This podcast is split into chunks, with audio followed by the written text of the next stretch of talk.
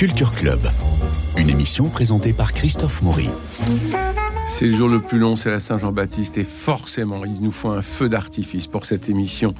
Nous sommes en fin de saison, on vous l'a dit, c'est l'heure des bilans et des élans, mais moi aujourd'hui, avec moi, aujourd'hui, un comédien, metteur en scène, auteur à succès, chef de troupe, comme on les aime, charismatique, énergique, imaginatif, Jean-Philippe Daguerre, bonjour. Bonjour Christophe. C'est pas la première fois que vous venez sur cette antenne, Molière du meilleur auteur vivant avec Adieu Monsieur Hoffman, pièce à succès, combien de représentations? On fête la millième le 5 octobre au théâtre de la Tour Eiffel. On Voilà. fêtera la millième. La millième, le 5 Ouais. octobre, au théâtre de la Tour Et Eiffel. là, il est actuellement au théâtre Rive Gauche jusqu'au 24 juillet. On joue encore euh, Donc tout, jusqu'au 24 tout le mois de juillet. juillet, ceux Oui. qui ne sont pas à Avignon pourront aller au théâtre Rive Gauche, à côté rue de la Oui. Gaîté, chez Riquet Emmanuel Schmitt, pour voir Adieu Monsieur Hoffman, qui a débouché sur un film l'an dernier? Oui, réalisé par Fred Cavaillé avec euh, Daniel Auteuil, euh, Gilles Lelouch et Sarah Giraudot, notamment. Donc magnifique. Oui, un très beau film dont je suis très fier, même si j'ai laissé faire un petit peu l'adaptation euh, au gré de l'inspiration de Fred Cavaillé. Ce n'est pas une, ce n'était pas une reconstitution de ma pièce, c'était vraiment euh, inspiré de ma pièce, mais j'ai trouvé le film très beau. Et puis euh, nominé cette année pour Le Petit Coiffeur. Euh, vous êtes un auteur comblé finalement. Ben, C'est-à-dire que je, suis un homme comblé, parce que c'est vrai que j'ai du mal à me mettre dans une catégorie particulière. euh, Donc, euh, comme euh, au, dé- au début, je disais je suis plutôt un metteur en scène qui écrit des pièces. Alors, c'est vrai que je deviens un auteur parce que j'en écris de plus en plus. Donc, je sais pas, je suis un homme de théâtre. Je pense que je suis un staccanoviste de ce métier. C'est vrai que je suis un fan de théâtre dans toutes ses formes. J'adore jouer, j'adore mettre en scène, j'adore écrire. J'adore le théâtre, j'adore les spectateurs du théâtre, j'adore vivre le théâtre. Alors commençons par le bilan. La Covid aurait pu briser l'élan. Comment vous en êtes sorti? Ben, ça a brisé l'élan hein, quand même. Ouais. hein. On a quand même eu 600 représentations annulées entre Paris Combien et les- 600. D'accord. Ouais, sur la période entre Paris, euh, ce qui était prévu à Paris et les tournées. Donc il a fallu, euh, bah, il a fallu se reconstruire psychologiquement parce qu'on était quand même au fond du seau, parce qu'on n'avait aucune perspective visible. Donc du coup, euh, voilà, au fur et à mesure, ben, on a quand même, on a repris les chemins des théâtres et à partir de là, on a repris confiance et surtout du plaisir. Et c'est vrai que ce que je dis toujours, c'est que dans chaque malheur, euh, chaque difficulté de société, euh, on trouve des ressources. Et c'est vrai que depuis qu'on a repris, je trouve que on a tellement été euh, mis en danger que je sens à chaque représentation qu'on a tous conscience de d'où on revient. Et je trouve qu'il y a L'envie encore plus de sacré. Ouais, je trouve qu'il y a quelque chose d'encore plus fort et plus sacré qu'à chaque, à chaque représentation. Alors vous parlez de 600 spectacles annulés. Euh, Aujourd'hui, vos spectacles, il y en a combien à Paris et combien en tournée? Euh, alors là, c'est je, je- sur sur Paris sur la saison, j'ai eu euh, j'ai eu près de je crois que j'ai eu 14 spectacles en exploitation puisque je monte beaucoup de classiques Oui. qui jouent dans beaucoup de théâtres, donc euh, les pièces de Molière, Cyrano, le site, euh, les Trois Mousquetaires qui a mis en scène ma femme, et où je suis impliqué par rapport à l'adaptation. Euh, on a eu 14, oui, j'ai eu 14 spectacles à l'affiche entre les contemporains, les classiques, le jeune public, euh, et en tournée, bah, et je dirais presque autant, puisqu'on arrive toujours un petit peu à les faire vivre et en tournée Et à et à Paris. Donc en fait, Donc vous les doublez. oui, on a beaucoup d'équipes qui sont doublées sur certains spectacles. Sur les contemporains, on a beaucoup euh, d'équipes doublées. Et sur les Molières, on a aussi pas mal de rôles en alternance qui permettent d'être à la fois mobile euh, pour pouvoir jouer à Paris et, et, à, hum, et à en tourner. Et surtout, on a la chance d'avoir des théâtres qui nous laissent le calendrier libre. Ils nous donnent 200 représentations. Par exemple, on sait qu'on en a fait 200 au Ranlag et on partage en fonction des dates de vendues en tournée. On arrive à, à faire un équilibre en disant on va jouer un peu d'avare euh, ce jour-là. Là, on peut pas jouer le bourgeois gentilhomme parce qu'il est en tournée. Donc, on mettra les faubourgs de Scapin. Alors le, le, le casse-tête de l'emploi du temps de chacun, c'est vous? C'est alors moi avant c'était Vous avez moi. un mais- DRH euh, Ah ben, on a on a on a plusieurs personnes qui travaillent avec nous et c'est vrai que moi j'ai fait ça longtemps mais j'ai à chaque fois que je le faisais je dis que c'était ma dernière année au grenier de Babouchka que j'arrêtais tout. Le je Grenier de. Babouchka, c'est C'est le la- nom de la compagnie pour, euh, pour les auditeurs qui nous écoutent. Donc c'est une compagnie qui a été créée euh, par Charlotte Matzneff, mon épouse, et puis en rejoignant Charlotte dans, dans la vie, euh, il y a 17 ans, ben, je l'ai rejoint dans sa compagnie. Donc on a développé euh, cette, cette compagnie, et c'est vrai que à chaque fois qu'on avait les plannings, je pétais un câble et je disais c'est terminé, je veux plus faire ça, euh, je vais tout arrêter, j'en peux plus. Et c'est vrai que du coup je laisse faire à d'autres qui s'arrachent les cheveux à ma place, mais on y arrive quand même puisqu'on on réussit quand même à faire un calendrier chaque année. Donc on a eu euh, Adieu Monsieur Hoffman, le petit coiffeur. Il y a aussi la famille Ortiz qui a suscité beaucoup d'émotions à Avignon à sa création, je m'en souviens. J'ai l'impression que ça a moins bien marché.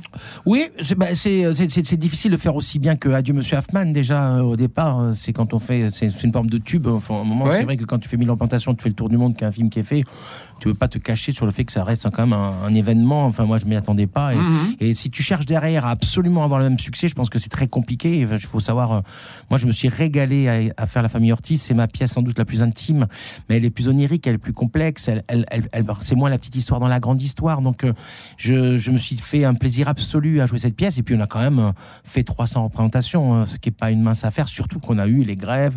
On l'a joué à Paris au moment où il y avait les grèves.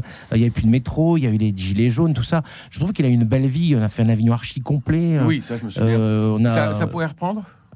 Moi, j'ai gardé les décors et les costumes. Euh, j'attends de voir comment ça se passe pour le reste. J'ai d'autres camarades qui, à un moment des auquel ils tenaient, ils ont senti que c'était un moment plus compliqué. Puis il faut faire du neuf. Donc j'ai amené le petit coiffeur juste derrière, mmh. qui a vraiment très bien marché. Donc euh, la famille Ortiz a très bien tourné aussi. Euh, je, je, je, l'ai mis de côté, mais je n'ai pas tiré une, un trait dessus. Non, j'arrive du mal à, tirer une Donc ça, c'était pour l'écriture, pour les mises en scène des classiques, toujours, qui attirent beaucoup les scolaires, à raison d'ailleurs, parce que vous renouvelez le regard sur des textes comme le site Donjon, pour ne parler que de Corneille ou de Molière, pas moins de dix spectacles, Malade imaginaire, Médecin malgré lui, Bourgeois gentilhomme, L'Avare, les Fourberies de Scapin, Fourberies de Scapin qui seront donnés demain à Villers-sur-Mer pour ceux qui prennent la route de la Normandie pour le week-end tout à l'heure. Euh, allez-y, parce que c'est en plus sur des tréteaux derrière la mairie, sur le marché, ça va être absolument charmant. Molière est sacrément bien servi chez vous, pourquoi? C'est une passion? Molière, c'est mon auteur préféré. Bah oui je suis né dans. C'est le patron. C'est le patron et puis euh, il a ce. C'est quand même un comédien qui écrit pour les euh, qui écrit pour les comédiens. Donc quand tu es comédien et que je pense que tu as plus de conscience de ce qu'est le théâtre et la relation au spectateur. Donc ça se sent dans son écriture. On sent qu'il sait ce que c'est que de jouer et on sent qu'il a un immense respect pour les spectateurs. Donc euh, moi je suis un fan de Molière. Alors la critique est toujours excellente, mais vous manquez pas d'audace, Jean-Philippe euh, Daguerre.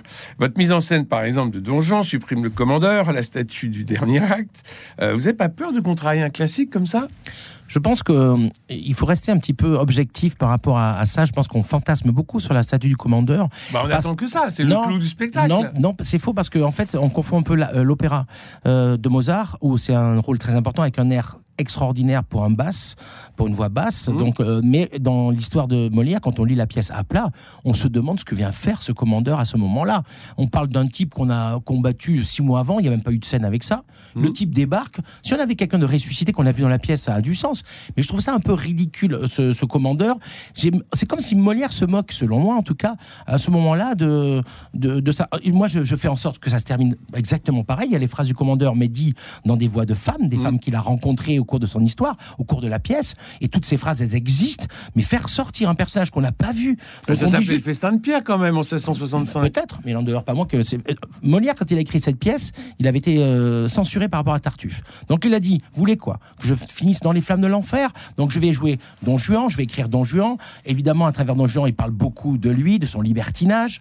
Euh, en même temps, euh, il, provoque un petit peu la religion à travers ça, mais il dit si c'est ce que vous voulez pour que je sois pas censuré, vous inquiétez pas, je serai un grand méchant homme, je donnerai mes idées, mais par contre, je serai brûlé à la fin. Ne vous inquiétez pas. À la fin, il meurt. Ne vous inquiétez pas. Dans ma pièce, il meurt. Les phrases du commandeur, elles parviennent, mais faire venir un personnage qu'on ne voit pas, je trouve ça dramaturgiquement nul. Alors, je tiens à dire pour les auditeurs qui n'auraient pas vu le Don Juan mis en scène par Jean-Philippe Daguerre, moi j'y suis allé avec euh, curiosité parce qu'on m'a dit il n'y a pas de commandeur à la fin donc euh, comment je, voulais voir, j'étais prêt à crier au scandale. Et j'y suis allé avec Pierre Brunel, qui a écrit le dictionnaire des donjons, qui est un spécialiste de donjons à Paris 4 à la Sorbonne.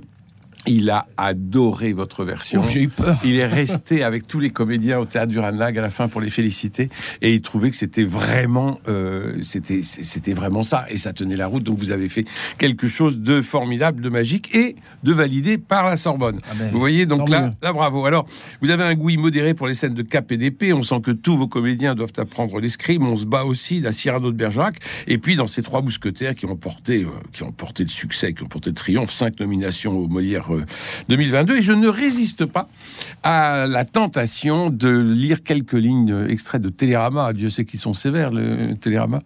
Envie d'une ambiance de cap et d'épée, de combat virevoltant, de sentiments exacerbés. L'adaptation de Jean-Philippe Daguerre et Charlotte Maznev du roman d'Alexandre Dumas, mise en scène par cette dernière, est tout indiqué. Ici, aucun décor, mais douze comédiens qui font vivre avec fougue les aventures du jeune Gascon d'Artagnan, sa venue à Paris pour entrer au service des mousquetaires du roi Louis XIII, sa rencontre tumultueuse avec Athos, Porthos Aramis, sa passion avec Constance. Le rythme effréné, la musique en live, accordéon, guitare, caronne devenant cheval, les chants, les joutes chorégraphiées, guerrières ou séductrices, le langage fleuri, l'interprétation de cette galerie de personnages, tout concourt à faire de cette comédie héroïque un spectacle réjouissant qui évoque néanmoins des parcours de vie entre grandeur et misère, ombre et lumière, et c'est dans Télérama. Alors bravo. Donc j'imagine que Bah, vous allez bravo à Charlotte Matzneff, surtout, euh, Oui. qui a mis en scène. hein, euh, donc, euh, donc j'imagine que vous allez reprendre ce spectacle. oui, on le reprend au Ranlag encore toute la saison. euh, comme on a pas Mais mal vous de avez tournées- complètement investi le Ranlag. Non, pas complètement. Il y a, il y a de la place pour, pour beaucoup, de, beaucoup de Euh, monde. C'est vrai qu'on est un peu à la maison. Ça fait déjà presque dix ans qu'on y joue nos classiques, et en soirée, et en matinée. Donc, euh, on est un petit peu à la maison là-bas. euh, comme au Saint-Georges aussi, où on joue depuis très longtemps Scapin et le Malade Imaginaire. On va jouer le, maladie, le médecin malgré lui aussi là-bas cette année. Donc, on- c'est c'est un théâtre magnifique. Il est en bois, il est superbe. Il y a un état d'esprit, il y a un public qui aime les grands classiques. Donc, nous, on- tant qu'on nous chasse pas, on y sera. Bon. Donc ça, ça reprend à la rentrée. Les, Oui, les trois euh, mousquetaires. partagé avec tous les autres euh, et en même temps avec les tournées parce qu'on a beaucoup de tournées euh, des mousquetaires. Ça joue à Avignon aussi au Chien qui fume cette encore on le reprend au Chien qui Cette fume. année. Cette année à 21h15. Bon, donc il faudra y aller si vous êtes à Avignon ou sinon on attendra l'automne au théâtre du Ranelagh. Je parlais d'audace, Jean-Philippe Daguerre.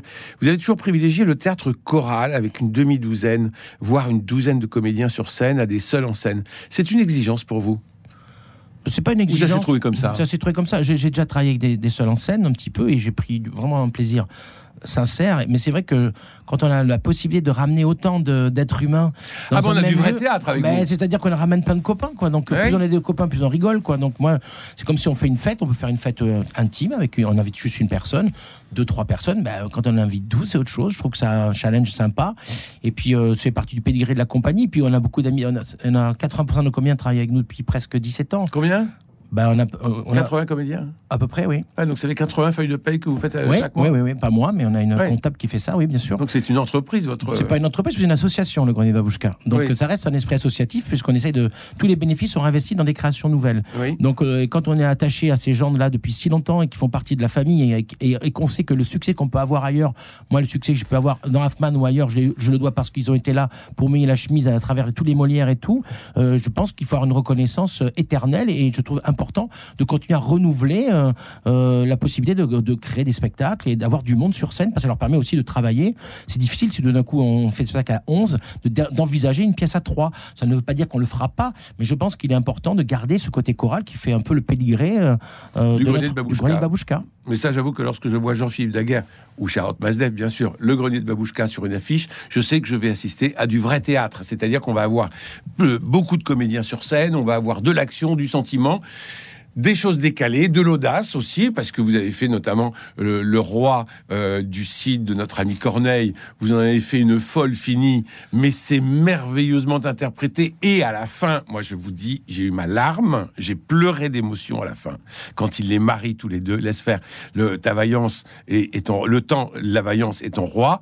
Le vers tel qu'il était dit, je vous jure que j'ai eu ma larme à l'œil et, euh, et les poils des bras qui se sont hérissés. Donc c'est toujours réussi, Jean-Philippe Daguerre. C'est une sorte de, il y, a- il y a une sorte de, de, de, de label de qualité chez vous. Je sais pas, mais Bah, un label d'enthousiasme. Euh, je, je ne peux pas supporter que les comédiens ne soient pas heureux de défendre les plus grands, les plus grands vers, la plus grande prose de l'histoire de France. Donc, je, je je- au-delà de la direction d'acteurs ou les idées qu'on peut avoir, c'est un- une façon de, de démarcher le théâtre qui est pour moi hyper importante. C'est un enthousiasme absolu. Donc, il faut qu'il y ait cet enthousiasme-là. On a des défauts dans les spectacles, il y en a plein, mais l'enthousiasme, il est toujours au rendez-vous. Et tant qu'il y a ce- cet enthousiasme à transmettre des histoires hyper bien écrites par des grands auteurs, je trouve ça tellement extraordinaire. Cet enthousiasme-là, c'est c'est ça mais qui ça, est vainqueur. ouais, mais ça, c'est le chef de troupe, c'est vous qui le, qui, Euh, qui- qui le distillez. Peut-être, euh, c'est moi, et puis c'est Charlotte Matzneff Bien aussi, euh, qui a quand même créé les, choses et qui a aussi cette énergie incroyable euh, et avec cette émotion de vouloir faire plaisir aux spectateurs, en fait. Et de dire, les gens sont venus, et surtout aujourd'hui, après ce qu'on vient de vivre. spectacle. Voilà, c'est du spectacle, il faut qu'ils en aient pour leur argent. Oui. Et il faut qu'on leur donne, on leur donne tout, quoi. La compagnie s'appelle le Grenier de Babouchka, je le répète. Euh, on rappelle rapidement pourquoi? Parce que Babouchka, c'est le nom de la grand-mère de Charlotte, Babouchka, qui était d'origine russe. euh, Et qu'il y avait des déguisements dans son grenier. Et voilà, donc euh, bah, exactement. Donc dans l'idée, euh, grenier, babouchka, le déguisement, la grand-mère, euh, en hommage à sa grand-mère, Charlotte a, a appelé la compagnie le grenier de babouchka. C'est merveilleux. Et alors, avec euh, 80, euh, 80 comédiens, avec ces différents plateaux, vous n'avez pas eu la tentation de l'écriture au plateau? Parce qu'ils ont, un, ils ont un talent fou, vos comédiens. Ben non, parce que. Ben, Molière le faisait, hein Non, non, mais euh, sans doute. Mais euh, pour l'instant, je n'ai pas, j'ai pas tenté ça. Euh, en tout cas, si, si je le fais, je essaierai de le faire avec une grande honnêteté intellectuelle, parce que je euh, l'écrire bah, me suscite chez moi parfois des, des soucis quand je fais partie des commissions. euh, J'ai souvent des débats avec ça, la commission euh, à la SACD pour les, les beaux marchés, etc. Euh, je, je suis toujours vigilant quand les- il y a une écriture au plateau qu'elle soit rétribuée au niveau des droits euh, de façon égalitaire avec les comédiens s'ils ont écrit au tableau et non pas que le metteur en scène ou l'auteur. Enfin, je pense qu'il y a un, un équilibre à trouver en tout cas. Oui, ça c'est votre côté social. C'est mon côté social. Bon, mais sur jusque-là, l'esthétique, sur l'esthétique et la dramaturgie, Oui, non, vous n'en avez doute. pas la tentation Si, non, non, mais pourquoi Parce que vous avez des comédiens Ah, mais qui, exceptionnels, et puis qui proposent beaucoup de choses. Ils ont, évidemment. ils ont beaucoup d'idées, de, de propositions, etc. Non, non, mais euh, non, je suis pas du tout contre ça. Euh, c'est juste que jusque là, bon, euh, j'avais, j'osais pas trop. Et puis il faut avoir confiance en soi. Moi, je suis un jeune auteur. J'ai adapté beaucoup pour le jeune public, euh, mais voilà, avant de faire Hoffman, je disais pas aux gens, je suis auteur. Et même après Hoffman, j'ai dit, j'ai eu la chance d'écrire une pièce qui a eu du succès. Je. Après, je fais la famille Ortiz, je me dis, bon, il y a quand même une reconnaissance. Le petit coiffeur, je suis nommé Molière en tant qu'auteur. Euh, J'en ai trois qui arrivent bientôt. Bon, ben, c'est vrai que je me dis, maintenant, je ose écrire euh, sur euh, ma page Facebook, euh, metteur en scène, comédien et auteur. Mais j'ai mis du temps à l'écrire. Moi, moi, je dirais juste homme de théâtre, parce que vous êtes Oui, complet, complet dans l'homme de théâtre. Avignon, ça y est, on part bientôt, c'est dans 15 jours. Euh, il faut en parler parce que c'est pour vous une sorte de laboratoire à Avignon. Et on annonce au chien qui fume le voyage de Molière, 400e anniversaire oblige. De quoi s'agit-il? Alors, J'ai rencontré Pierre-Olivier Scotto euh, il y a 4 ans qui m'a dit. Ancien de la Comédie euh, Française. la comédie française, fan de Molière, me dit Toi qui es fan de Molière, moi je suis fan de Molière, pourquoi on n'écrirait pas une pièce originale pour célébrer les 400 ans de Molière Et du coup, on a eu cette idée de faire une forme de, comme le film Retour vers le futur, d'un jeune comédien d'aujourd'hui euh, qui a 18 ans, qui est fan de Molière, passionné. Les parents veulent absolument qu'il soit médecin, il fait des études de médecine, mais lui, il veut tenter l'expérience du théâtre et il fait sa première audition. Et au cours de sa première audition, il a tellement le trac qu'il s'évanouit de, de peur et se retrouve projeté en 1656 à Pézenas, dans la troupe de Molière, à l'époque où Molière Et galère. chez Conti. Exactement. Et avant d'aller chez Conti, euh, il va, il n'a pas encore écrit Le dépit amoureux, et il va y avoir cette, confrontation de ce jeune homme passionné de théâtre qui se retrouve projeté, qui va vaincre sa peur à travers l'expérience non seulement de la troupe de Molière et l'expérience du théâtre. Donc c'est un cri du cœur à Molière, mais aussi un cri du cœur au théâtre en général. On essaye de mettre les pieds dans le plat dans les doutes, dans l'histoire d'amour, les tromperies, les jalousies. On essaye quand même de, de faire visiter notre monde aux spectateurs et de- de- d'avoir imaginé Molière quand il doute, quand il écrit, quand il dirige ses acteurs, quand il joue. Euh, c'est Stéphane Dauche qui joue le rôle de Molière, euh, qui est notre acteur, on va dire, euh, phare de la compagnie du Grenier Babouchka, parce qu'il joue aussi Cyrano, il joue, euh, il joue dans 14 C'est votre jeune premier. C'est oui, mais c'est bon, il est plus il est plus si jeune que ça, mais Non. il à l'âge de peut jouer. bah, maintenant, il a dépassé la cinquantaine, mais il, il a une, une forme comme celle d'un athlète. Il est euh, il arrive toujours à tenir des rôles comme ça. Et puis et autour, il y a des Teddy Mélis. Enfin, j'ai une superbe distribution. Charles Masnef.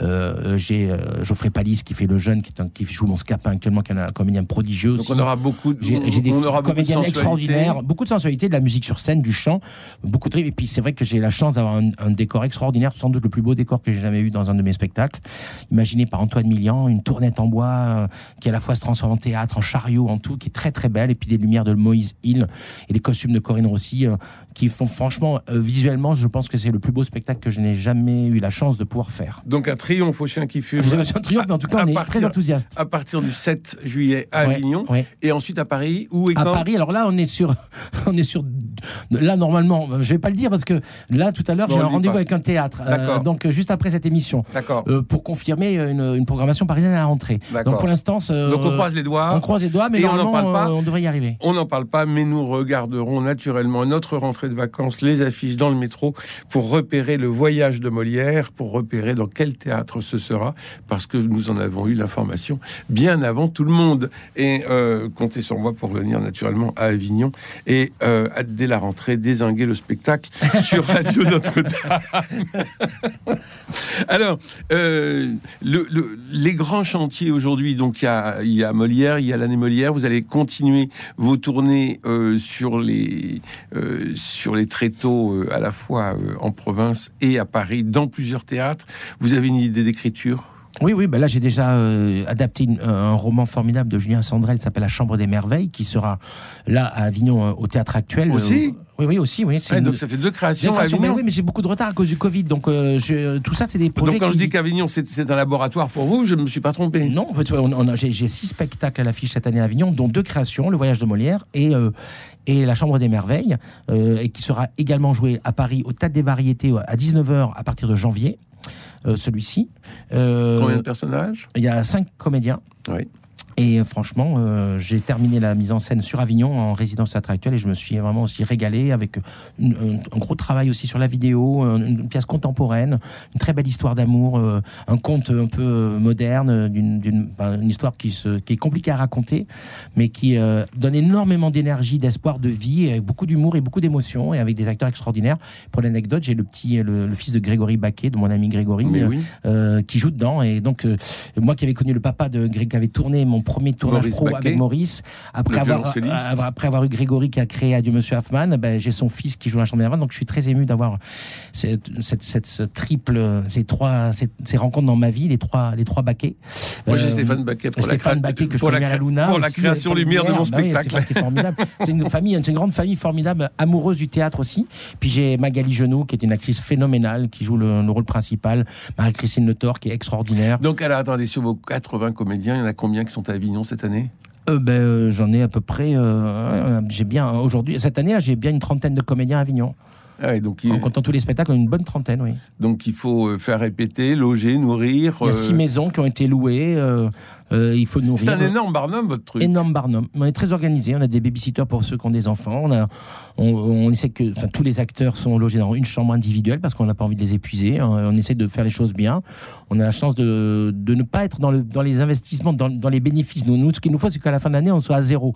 Donc, on arrive toujours, comme on a la chance, on va dire, d'être dans une bonne période, et ben, on peut se permettre d'investir autant et de faire en sorte que les choses soient correctes pour nos acteurs, pour qu'ils se sentent bien. Pour, parce qu'un acteur qui se sent bien à Avignon, c'est un acteur qui va nous permettre aussi d'avoir plus de monde dans la salle et aussi de faire plus de ventes en tournée, parce qu'Avignon, on le sait aussi, est un festival de passion où il y a beaucoup de spectateurs qui viennent du monde entier pour voir les spectacles, mais également beaucoup d'acheteurs. Donc c'est vrai qu'une économie au théâtre aujourd'hui, euh, pour des compagnies comme la nôtre, se joue énormément à Avignon pour réussir à, vendre des, tournées nous permettant de gagner de l'argent pour réinvestir ensuite sur de nouveaux projets. Bien sûr, c'est tout le, but d'Avignon, c'est vendre des dates de tournée et des dates pour les, théâtres, euh, les théâtres municipaux et tous les théâtres qui sont, euh, qui sont en province et qui viennent acheter les différents spectacles en fonction de leur budget. Alors il y a une question qui est très importante. Jean-Philippe Daguerre, auteur, on en a parlé, metteur en scène, formidable chef de troupe, formidable organisateur. Quand est-ce que vous deviendrez directeur d'un théâtre? Alors je vais faire un pied de nez avec ça. Je pense que je deviendrai directeur du théâtre quand on m'aura mis dehors, euh, quand on me laissera plus jouer, qu'on voudra plus de mes pièces, euh, qu'on me permettra plus de faire des mises en scène. Alors on peut faire en étant directeur du théâtre, metteur en scène, mais oui, ils l'ont tous fait. Hein. Je sais, mais je, prends tellement de plaisir. Molière, Guitry, Schmitt, euh, Dulin. Euh. Non, non, mais euh, tant mieux, tant mieux. Mais moi, je suis, je me sens tellement. Je, pour l'instant, c'est une. Vous n'auriez pas envie de faire, de faire rayonner vos 80 comédiens depuis un même lieu? Pourquoi pas Mais en même temps, c'est pas une tentation. Vous en parlez pas avec Charlotte Mazneff ben, si on en parle, parce qu'à un moment il faut se poser la question. Moi, j'arrive à un âge où je sais très bien que le théâtre a quelque chose à la fois formidable et qui en même temps assez cruel, c'est qu'à passer un certain âge, euh, on devient prof. Oui, on devient prof ou on devient un, directeur de théâtre. non, mais il y, a, quelque chose d'un petit peu, euh, voilà, il faut du neuf, il faut du sang neuf, et c'est normal. Il faut accepter ça. Et c'est vrai que moi, qui aime beaucoup aller voir les jeunes, euh, les, nouvelles, les nouveaux metteurs en scène et tout, c'est quelque chose qui pourrait me passionner. Et pour continuer à, travailler avec mon grenier babouchka, à, à, continuer à transmettre cette passion. Il y a à écrire. Donc non, non, je suis pas contre, mais je suis tellement pris par mes mises en scène, euh, ça me prend un temps fou et, je, et, je, et puis j'adore écrire puisque c'est nouveau, c'est ma nouvelle passion. Donc je suis en train d'apprendre à écrire du théâtre, à prendre du, plaisir à ça. Et tout d'un coup, il faudrait que je m'embarque dans une aventure, d'avoir un théâtre, de gérer un personnel dans un théâtre avec beaucoup de contraintes, des comptes à rendre, beaucoup plus qu'on ne croit, que ce soit un théâtre privé ou un théâtre public. Je me dis, je me sens tellement libre actuellement de choisir les pièces que je veux, les acteurs que je veux je dirais presque même les producteurs que je veux. J'arrive à, en tout cas, ne pas être. Vous êtes à un peu porté par vos, vous êtes un peu porté euh, dans les projets par vos comédiens qui vous poussent dans telle, euh, dans telle idée, ou alors euh, tout part de, tout part de chez vous de façon très verticale? Non, non, je suis tout à fait porté parfois par des comédiens, par des spectateurs, par des directeurs de théâtre, par des copains metteurs en scène, euh, des camarades de partout qui vous disent Parce que vous avez, non mais parce que vous avez des comédiens qui sont là depuis 17 ans quand Oui, oui, même. oui, non, mais bien sûr qu'ils lancent des idées. Hein. Bah euh, oui. euh, ils lancent des idées. Et qui disent oh, j'ai- j'ai- j'aimerais monter telle pièce. Oui, mais J'aimerais monter l'illusion comique. Oui, ben, euh, ben, on peut en discuter. Sauf qu'il y a une réalité qu'il faut comprendre aujourd'hui sur le théâtre tel qu'il est, dans le théâtre privé dans lequel on fait partie, c'est qu'il y a des grands chefs-d'œuvre qu'on ne peut pas envisager en régulier à Paris parce que tout simplement, les, les chefs-d'œuvre, par exemple les pièces de Molière, on se rend compte que le public vient voir en, en grande partie, s'il n'y a pas de tête d'affiche de vedette, il va voir des pièces qui sont étudiées à l'école. En majorité. Il faut penser, par exemple, que les pièces les plus étudiées ne sont pas forcément ce qu'on considère comme euh, les grands. Par exemple, le misanthrope est moins étudié que les faubourgs du Scapin.